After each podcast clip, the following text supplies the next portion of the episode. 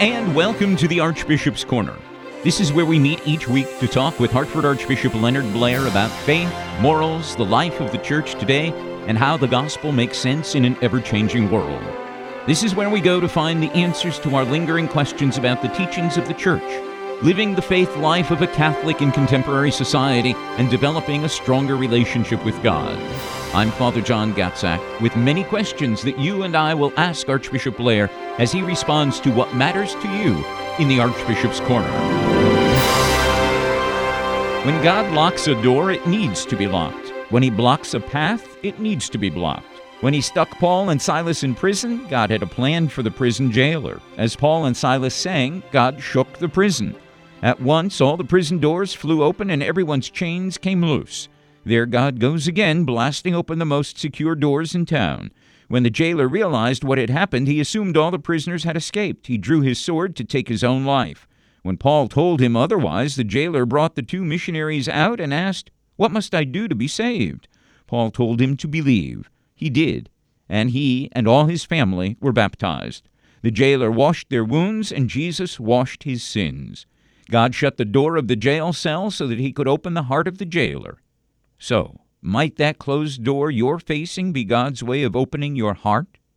In the Archbishop's Corner is where Archbishop Leonard Blair helps us open our hearts to trust in God with a reminder to remember his promise to free us, forgive us of our sins. So, thank you, Archbishop Blair, for inviting us into your space, into the Archbishop's Corner. How are you? Very well, thank you.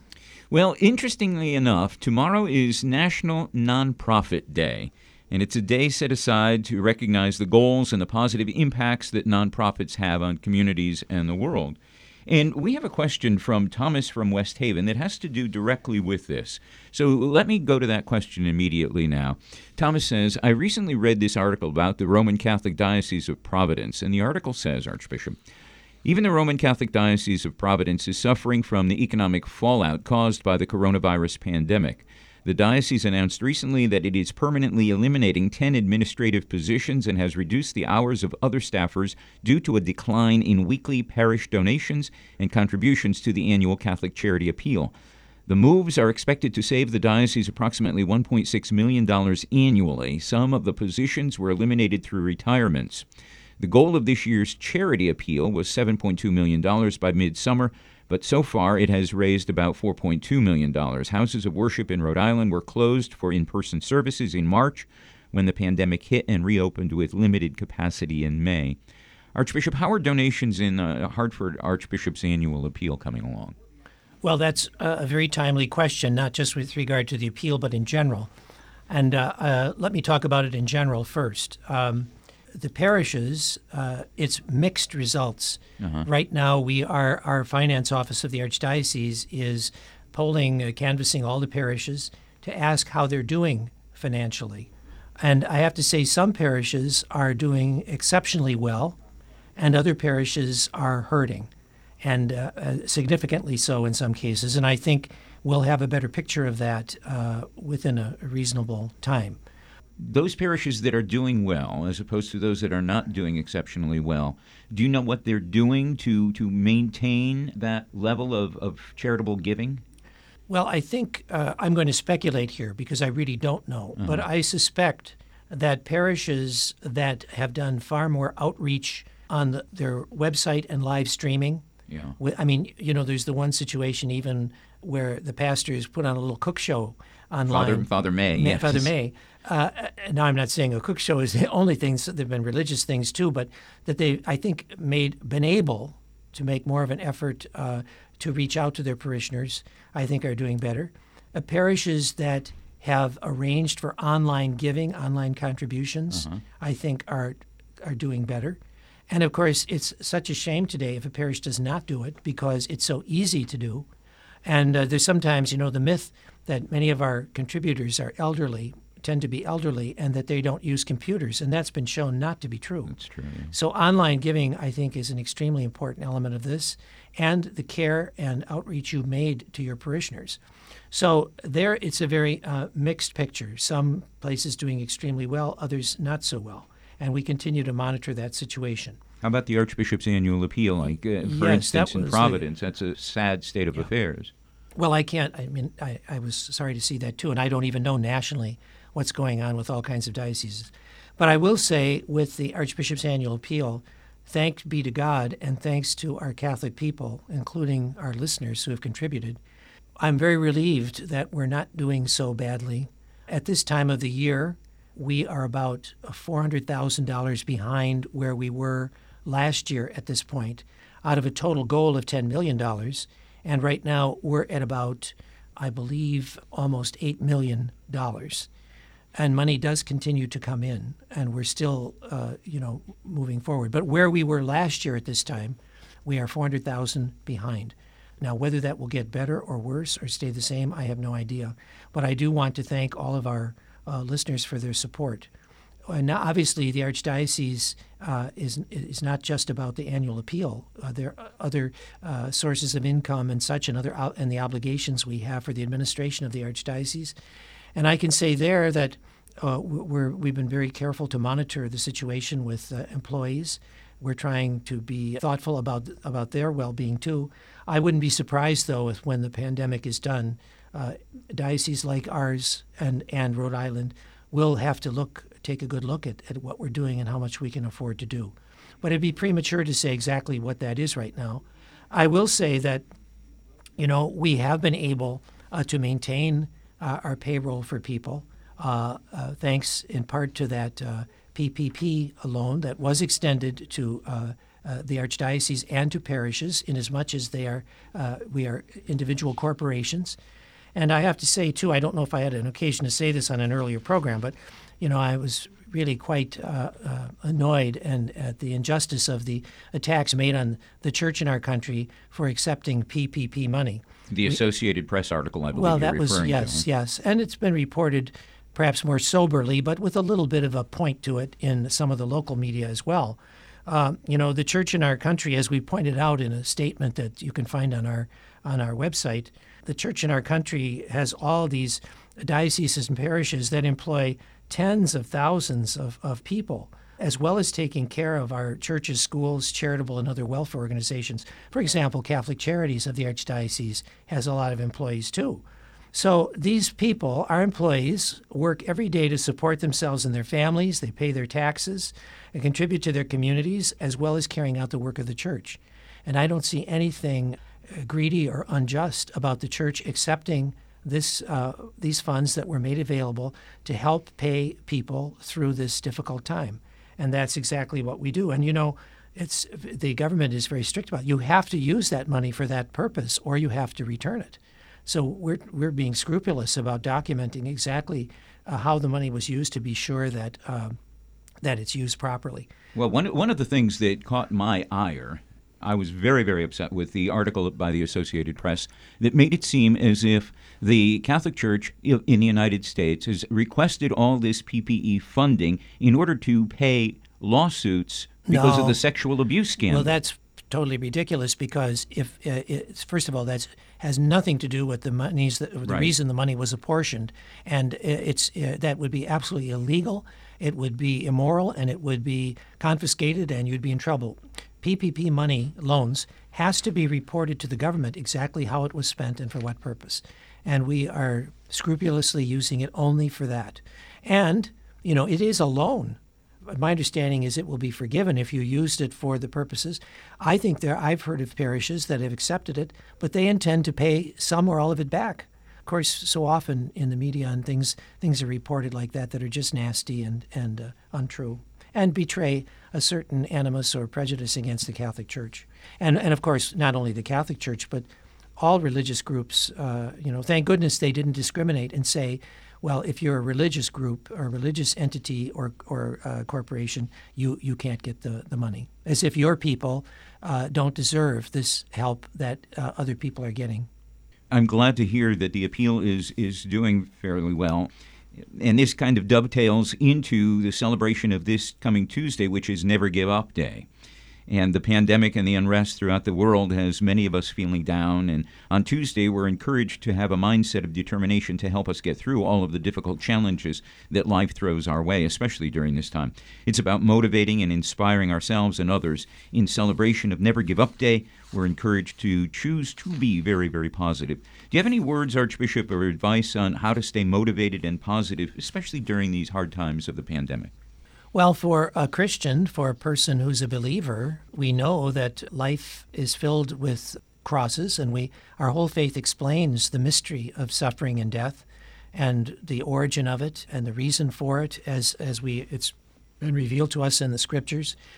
And so the point being that we yes we do have to carry our cross in union with Christ, but we also know that the, the, positive side of that is that Christ is with us, that God is always looking after us, that there is a providence that governs every person's life. And sometimes it's through the difficult uh, things. You know, when I, this year for the high school graduations of our Catholic high schools, I gave a little recorded message and I, I used the motto per aspera ad astra, which is an old Latin saying. You have to go through the aspera, the bitter things, in order to reach the stars, the astra. And I said, you know, for young people, the disappointment of their not being able to graduate as they wanted, and yet through these bitter things, these difficult things, uh, we are toughened up in our character, and we're, we're we should be strengthened in our faith, and we can be confident God gives us the grace to reach for the stars. And uh, I think that's true, you know, of all of this. Uh, we have to uh, do our best and not be discouraged. And above all, we have to support one another spiritually, morally, and materially. Never Give Up Day on Tuesday. Good words to celebrate that day, and every day, as a matter of fact. Saturday uh, is the feast of the Queenship of the Blessed Virgin Mary. In October of 1954, Pope Pius XII established this feast to celebrate Mary's queenship throughout the world. And he commanded that on this day the world should renew its consecration to her. Talk a little bit about the purpose of this feast, Archbishop. Well, you know, the really big feasts in the church often have an octave uh, celebration, like especially Easter, the octave of Easter the following Sunday. The Feast of the Queenship of Mary falls in the octave of the, uh, the, the, Assumption that we celebrate, you know, Our Lady's being taken up body and, and soul into heaven at the end of her earthly life. And, uh, you know, Christ the King and the Queenship of Mary uh, you know, in a modern democratic republic, we don't have royalty, although we certainly seem to pay an awful lot of attention to royalty uh, in the world. But the notion is still has its validity, uh, particularly with regard uh, to uh, to the things that pertain to heaven. You know, Christ says, uh, "Yes, I am a king. The reason that I came into this world was to bear witness to the truth." So Christ's kingdom and kingship is of a different order than this world. And similarly for Mary, as the mother of our Savior she reigns with him, uh, and not in the same way, because Christ is divine and Mary is one like us in all things, but uh, but uh, sin, uh, and uh, but but that she reigns there. What that means in a spiritual sense is not the same as what it means here. But nevertheless, it's a beautiful day to honor Our Lady. I. Um, you know, I remember that my home parish in Detroit was Our Lady Queen of Heaven Parish. Oh. So I grew up with that uh, title before me. Uh, and uh, I hope that we will all take some time that day to say the rosary and to pray, especially in this time of a pandemic. Well, Archbishop, let's take a look at our gospel reading on this 20th Sunday in Ordinary Time, the 16th day of August. Our reading today is taken from the 15th chapter of Matthew's Gospel. And after the dramatic presentation of this gospel, we'll talk with you and, and ask you how it applies to our lives today. And Jesus went away from there and withdrew to the district of Tyre and Sidon. And behold, a Canaanite woman from that region came out and cried, Have mercy on me, O Lord, son of David. My daughter is severely possessed by a demon. But he did not answer her a word. And his disciples came and begged him, Send her away, for she is crying after us. I was sent only to the lost sheep of the house of Israel. But she came and knelt before him. Lord, help me. It is not fair to take the children's bread and throw it to the dogs. Yes, Lord. Yet even the dogs eat the crumbs that fall from their master's table. Oh, woman, great is your faith. Be it done for you as you desire. And her daughter was healed instantly. Archbishop, what's going on here? Today's media would probably report on this story with a headline that says Jesus calls woman seeking help for daughter a dog. Is that is that? I shouldn't going on? laugh, but yes, I'm sure. I mean, that- that's what the media would probably Yeah, call uh, it. Well, uh, yes. Well, you know, interestingly, as you know, I'm also uh, celebrating uh, the TV Mass on this uh, Sunday, so I've had a chance to offer a homily publicly uh, on what is being presented here. And I think the point being that in God's plan, you know, at first the Jewish people, they are and remain God's chosen people. God does not revoke his call. Uh, and it, but the point is, it was through them that not just for themselves, but for the world, salvation would come. As the scriptures say, salvation comes from the Jews. But not just for them, it comes to the world. And similarly, uh, here uh, in Jesus' ministry, his remember at one point he said to his disciples, "My my mission is to the house of Israel, to the children of of Israel." Uh, the point being that only after the fullness of Christ's redemptive work would uh, he then the same Jesus send the apostles out to all the world uh, beca- be, for universally. But here we have a case where a Canaanite woman, uh, not a Jew, comes to Jesus for a miracle, and at first Jesus gives her an answer that the apostles and the other Jews would be happy to hear. Uh, that it's not right to take the food of the children and throw it to the dogs, as you mentioned. You know, the inference being that she's a, a dog, and of course in the Middle East, the dog is a very despised kind of uh, animal. It, it's not considered, I guess, clean or something. Um, and yet, her tremendous faith, rather than turning away, she says, "Even the dogs eat the scraps that fall from the master's table."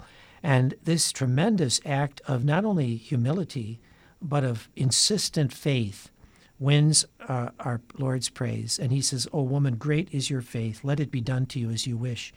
It's a prefigurement of the fact that uh, for the Jewish people, particularly, who saw themselves as God's chosen, and for everyone else in the eyes of God to be, you know, how can we say, almost despised, really. Uh, it's a prefigurement of the fact that Christ will come to bring the salvation uh, to the whole world, which was unthinkable, really, uh, for uh, people at that, Jewish people at that time to imagine that in quite that way. And so, what's the lesson for us that we have to? We can't say, "Well, we're Christians and we're Catholics, and that's that, and the heck with everybody else." We always, and I mentioned this in my homily, we, you know, St. Paul says, Woe is me if I do not preach the gospel. We have to, by our life, by our words, by our example, we have to try to bring to all people uh, the call of Christ to, to believe in Him, to, to faith and repentance, to baptism, to sacramental life. And how sad it is today when so many Catholics are fallen away from the practice of their faith. It's not just bringing it to people who've never heard the gospel or who are not Christian, but even bringing it to our own people to say, you know, sleep or awake and rise from the dead, as the scriptures say, and Christ will give you light. Uh, come to Mass, receive the Holy Eucharist, go to confession, pray the Rosary, offer your prayers. Don't think of your life just in terms of uh, uh, material things and money and this life, but think of the things that last forever. Um, so it's, I think it can be a wake up call for us all. And I think that you're right on target. Again, this demonstrates the power of faith and what an example that is for us today. Some commentators, and I don't know, uh, you know, Aramaic or even uh, biblical Greek that well, but they say it's really not dog, but it's more like a puppy. That even the puppies eat f- that f- scraps that fall. That it sounds a little softer, but I don't know that that makes much sense. It's still a very harsh saying. There's an organization, Archbishop, called the Satanic Temple, which has been around for quite a while, and its members always say it's not a religion so much as a group of rationalists and humanists who make fun of irrational people that believe in God. But recently and very suddenly, the Satanic Temple has begun promoting as one of its core religious practices the taking of unborn human lives in the womb. It has embraced abortion as a sacrifice to the devil calling the killing of unborn children the ultimate offering to Satan. In a social media assertion that, that, courts need to protect abortion under a religious claim, the Satanic Temple compares abortion to Catholic sacraments. Archbishop, this sounds too outrageous to be true, but it is. The killing of unborn children, the ultimate offering to Satan.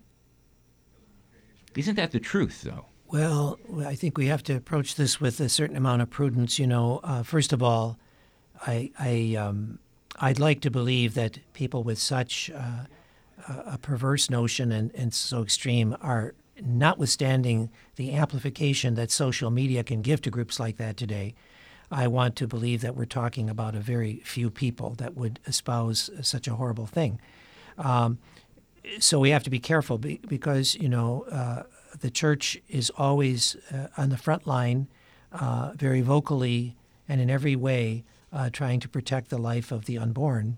Uh, but we also reach out uh, to the Uh, mothers, uh, who, prospective uh, mothers who, who feel comp- pushed or compelled or fall or whatever into the, this, you know, aborting their children. And I, I wouldn't, certainly we can't say that that they, you know, would subscribe to such an awful thing. But we do have to be very careful because it seems to me in society today, one of our great problems is that everything is going to extremes, and mm-hmm. this would be an example of it. You know, it's frightening to think too that then they try to use the legal system to claim that aborting a child to Satan is a religious uh, right and that the court has to. You know what I'm saying? Yeah, it, yeah. I, I, hesitate to even say it. And again, I, I do want to emphasize that I, I have to believe we're talking about a very extreme, uh, small uh, group.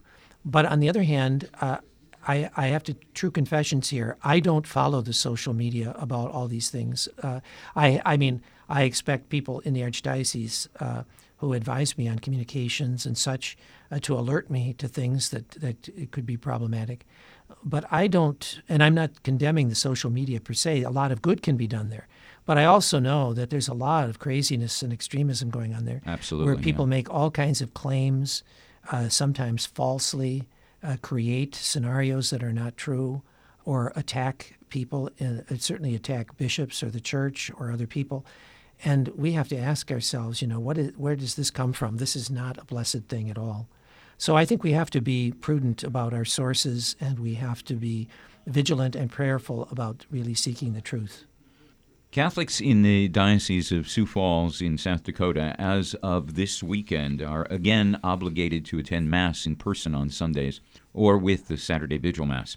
Bishop Donald DeGrood says Catholics in his diocese who are not in high risk categories for contracting coronavirus will once more be bound by the Sunday obligation, making Sioux Falls the first diocese to lift the general dispensation brought in across the U.S. because of the pandemic. The dispensation in the Archdiocese of Hartford that you have placed in effect is in effect until September 6th. Archbishop, are you considering extending that dispensation? Well, first, let me say this. Uh, you use the word general dispensation. It's only general in as much as every bishop individually did it. Mm. There's, there's no dispensation that can be granted nationally, it's a diocesan matter. But the other thing is that I do think we have to be discerning here. I was talking to a priest who is out in, I forget what state in the Midwest, and he was telling me in his diocese, there are really, at the present time, almost no cases of coronavirus. Now, this would be a more rural situation, et cetera. So, in a case like that, maybe the bishop would make that prudential judgment. We shouldn't assume that what might be uh, might might apply out in the prairies of the Midwest is the same as uh, Manhattan or Connecticut. But as far as the dispensation, yes, it's been uh, granted the idea because I don't want anybody to have a troubled conscience or something to feel that they're obligated, even though there's a danger to them because of their age or health or whatever. I can only say that the, the clock is ticking for that uh, date, uh, and I am uh, right now um, considering whether it should be extended uh, or not. I suspect that it will be extended because you know the other problem too is you have to understand if we are only allowed in Connecticut to have 100 participants or 25% uh, of capacity, whichever is smaller, mm-hmm. it would be very difficult to tell people now you are in conscience obliged to go to mass on Sunday. Uh, our poor priests would would uh, assume, the clock, assuming people mass. would have to, assuming people would would take to heart uh, the obligation uh, and and go even though they had qualms uh, how how many masses would have to be multiplied to accommodate? So you know, I guess I'm kind of answering my own question. It seems to me that for the time being, I most likely will, unless there are some other changes in circumstance, that I will wind up extending the uh, dispensation. Uh, let me share with you this article. I, I don't exactly know where it appeared It has to do with the next question that was asked to me. This article goes on to say that the coronavirus pandemic is forcing entire countries to rethink deeply held social norms. Faith leaders are coming up with new ways to reach their communities, with many turning to online platforms to perform rituals. Among the services being offered via new technology are some of the most fundamental customs or rituals, such as baptism. This ritual in Christianity normally involves either sprinkling or immersion in water and signals a special connection between the baptized individual, God, and the religious community. Some churches are now offering Zoom sessions in which a priest or pastor virtually places water on an individual. I read you that as a prelude to the question and this is why the, the questioner put the question to me, because they saw this article, and therefore. Hi, my name is Donna. I'd like to talk to Father Gastick about my granddaughter, who um, we would like to have baptized. And because of the COVID pandemic, um, some priests are doing them through Zoom. Um, and I was wondering if Father would do that. Thank you. Now, that article that I read to you is probably the reason why this caller, Donna, asked that particular question because she has the uh, the mistaken notion that a priest can baptize via Zoom. Well, I don't know where this originates, and uh, I have to say, if I would be deeply troubled if I thought that any priest thought he could confer any sacrament on Zoom, because you absolutely cannot, and it is totally, completely, utterly invalid uh, that the, the, the, when the pandemic started and we were trying to deal with this, uh, you know, whether it's confession or baptism or anointing of the sick or whatever, there is no such thing. Every sacrament has to be a personal encounter in person, and it cannot be done by any kind of Zoom or anything else. And, uh, you know, I would just want to tell all of our people that if a priest in this archdiocese were to do such a thing, it is totally invalid uh, and needs to be uh, uh, redone. Not only within this archdiocese, uh, but universally. There is no no such uh, th- thing. Is it possible to, if the sponsors are not in a state that they can travel to Connecticut for the baptism, the in-person baptism, where the priest actually is with the baby, pours the water over the baby's forehead, and baptizes the baby? Is it possible to have sponsors from another state uh, have proxies? I believe so. Yes, that's always been true. Even if uh, now it's been a long time since I've been a parish priest, and but I, I am I'm, I'm quite sure that that, that can that can happen yeah. to have a proxy as a sponsor. Uh, but that but but that's not the same as uh, doing it online or, no, or Zoom no. or something else. No. Allison from Milford says, with COVID 19 on the rise in states such as Florida, Texas, and Arizona, do you worry about having to shut down churches to communal worship again? Nobody knows. You know, I mean, I'm hoping that in Connecticut uh, we'll actually be able to increase the number of people who can go to church because we're doing very well at the moment. But the medical people seem to think that there will be another wave of coronavirus in the fall. You know, so many universities, colleges, and such are are planning on a term that ends around Thanksgiving, sending people home because they think that something's going to happen uh, again. And then, of course, there's the question of the vaccine. So I don't know what to tell you, but it's not entirely in our hands in as much as I cooperated and, and, and all the bishops did, cooperated with the civil authorities, not because we, we had to, but because it was the right thing to do to limit people's contact with one another in church. And similarly, as things get better, we're going to want that to be eased from the civil authorities. But if again we get to a situation where uh, it is a serious health hazard and uh, it's spreading, then we'll have to take appropriate action again. Until there can be an effective vaccine, I think we're at the mercy of, of what is happening and we have to respond accordingly. Archbishop, we've come to the end of our time together. Can you close the program with a prayer and a blessing, please? As we celebrate this month the uh, memorial of the queenship of our Blessed Virgin Mother Mary, we ask Heavenly Father at her intercession that we may be given the graces we need uh, to support one another in faith, in charity, in material help as well during this uh, time of a pandemic, especially remembering those who are sick or who are experiencing financial or other ills uh, of great concern to them, that we may be truly be brothers and sisters to one another, and with the help of the prayers of Mary, our Mother, we may get through this together as a family of faith. We make our prayer through Christ our Lord. Amen. And may Almighty God bless you all in the name of the Father, and of the Son, and of the Holy Spirit. Amen. Archbishop, thank you for inviting us into the Archbishop's Corner. We look forward to joining you again next week. Until then, stay well, stay healthy. Thank you. You too. Thank you.